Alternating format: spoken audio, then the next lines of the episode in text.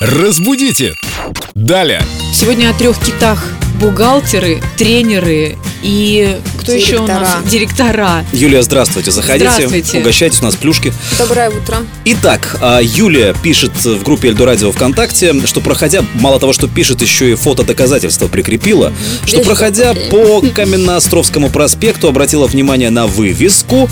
А, Там написано, да, м, ваши проверенные бухгал... а, бухгалтера-юристы, вот. Ой, Она ужас говорит, какой. бухгалтеры же, как же так? Бухгалтера, это, возможно, но это прям вот разговорщина. Бухгалтера.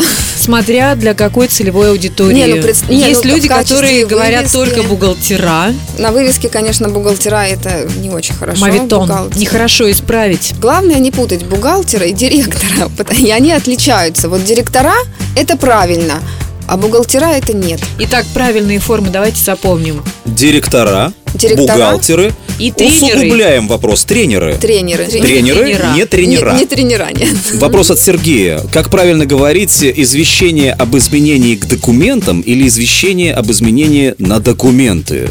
Ой, Видимо, обсуждают, ну, спрашивают. изменения на документы – это очень странно. Мне тоже так показалось. Даже мне так показалось. Скажите Ну, Даже если правильно, и даже Сергей вам. запомнит. Да тогда действительно. Изменения к документам. Итак, Сергей, правильно так. Денис, Извещение об изменении к документам, но я хоть тебе и не пойму, зачем вам это все надо. Юля, поставьте штампик, что это правильно. Проверим. Единственно одобрено, верно. да, одобрено. Удачного дня, ждем вас снова. Разбудите! Далее!